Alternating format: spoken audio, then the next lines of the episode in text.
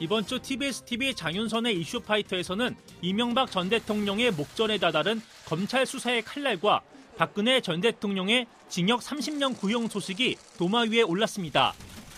또한 6월 지방선거를 앞두고 지지율을 고심 중인 정의당과 바른미래당 의원들이 출연해 각 당의 선거 전략을 소개했습니다.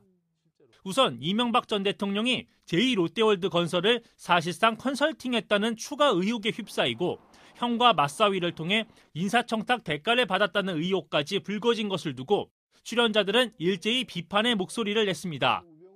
주고받는 금액의 액수가 큰 그런 정경유착이 이명박 정권 하에서 어 뭐 쉬는 날 없이 빨간 날도 없이 계속되었다. 허가의 대가, 홍보의 예, 대가, 예. 홍보 에이전시, 예. 홍보 대행사를 지금 마치 청와대에서 한 것처럼 돼 있잖아요. 네. 그러면 이것도 뭔가 수상하다. 노회찬 의원은 이전 대통령의 검찰 소환 시점을 다음 주 정도로, 정청래 전 의원은 이달 11일 전후로 전망했습니다. 이와 관련해 이슈파이터에서는 TBS 의뢰로 리얼미터가 실시한 여론조사 결과도 다뤘습니다. 이번 조사에서도 어, MB에 대한 음, 구속 수사 찬성 의견이 68%면 네. 어, 뭐 10명 중 7명 가량으로 어, 지금까지 늘상 나오던 적폐청산의 공감대와 비슷한 어, 결과를 나타냈는데요.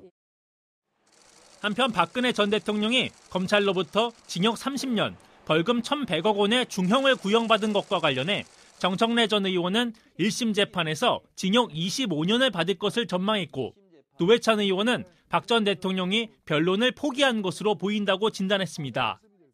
6월 지방선거와 관련해선 바른미래당에서 서울시장 후보로 안철수 전 국민의당 대표가 출마할 가능성이 공개적으로 언급됐습니다.